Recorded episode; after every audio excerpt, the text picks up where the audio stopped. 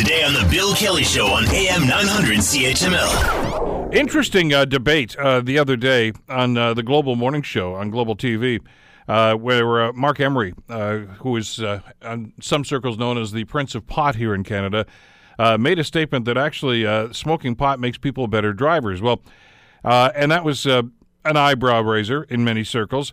Well, uh, former Toronto Police Chief Bill Blair, who of course now works for the uh, Trudeau government and is the point man on the uh, uh marijuana policy and the bill that's going forward right now, immediately took exception to that. Uh, and said that a recent Canadian study indicated that uh, smoking pot actually increases the likelihood of being involved in an accident fourfold. That, according to Blair. he says it clearly impairs a person's ability to operate a motor vehicle in a different way other than alcohol, but definitely the science is unequivocal and clear. End of quote. That's Bill Blair responding to Marc Emery. Well, uh, we've had a number of people that have weighed in on this on both sides of the issue on social media over the last little while. A fascinating uh, op-ed piece, though, by David Booth, senior writer with Postmedia Driving, driving.ca. And uh, David joins us on the Bill Kelly Show to uh, talk about uh, the research and the information he's found. David, thank you for the time. It's good to have you with us today. Uh, good to be here, Bill. Uh, it's kind of fun to watch uh, Bill Blair and Marc Emery going back at each other on this. Uh, but you've uh, uh, decided to put some factual information into this. Talk to us about what you found. Well, the interest. first off, I want to qualify because you know both Bill and Marc come from opposite ends of the spectrum. I have no dog in the show. I do not smoke marijuana. I may have how will I say it? I lit up a blunt or two in university, uh, but uh, I haven't smoked marijuana for 20 or 30 years. So, uh, you know, this isn't for my own benefit. Uh, I did a lot of research into this for an article, and I went in thinking that it, all the research would show me that um, uh, that there was impairment. There were factual statistics that would show that accidents increased and people were impaired uh, under the effects of THC and shouldn't drive.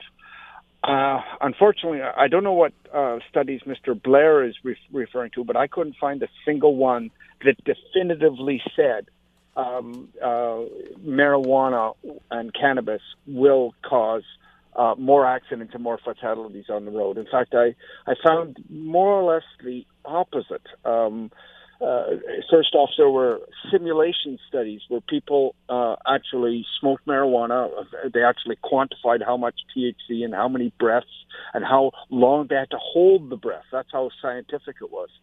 And then they would uh, drive uh, simulators. And it turns out that in all of these tests um, like that, they um, didn't notice any um, uh, detrimental effect to the driving. And even when they simulated accidents like emergency maneuvers and situations, there was no downside. And uh, un- unfortunately, uh, for the people that say that there's definitely a a problem with uh, uh, driving under the influence of cannabis, there doesn't seem to be a lot of factual information that says otherwise.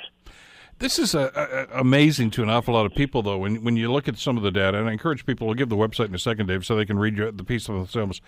But it, it just seems contradictory to, I guess, maybe the mythology.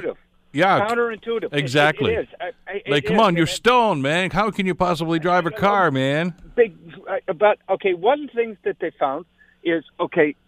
If there were was any impairment and any reduction of capabilities, it was more than compensated by how cautious people get. Uh, uh, unlike marijuana, uh, alcohol, which makes you more aggressive, of course, we all know um, marijuana generally makes you more subdued. And it's and and some of the situations uh, or some of the studies and some of the people that are saying this are not again potheads. In fact, uh, the uh, American um, Automobile Association uh, is quoted as saying, "It's simply not possible to today to determine whether a driver is impaired based solely on the amount of the drugs, they mean THC, in the body. Okay? That NHTSA, that's the American National Highway Traffic Safety Administration, basically says it is inadvisable to try and predict effects based on blood THC concentrations alone.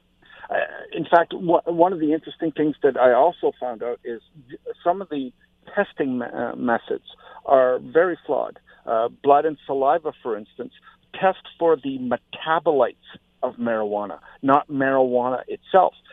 While marijuana, um, like alcohol itself, goes up and, and, and leaves the body fairly quickly, the metabolites last a long time. Want to hear more? Download the podcast on iTunes or Google Play and listen to The Bill Kelly Show weekdays from 9 to noon on AM 900 CHML.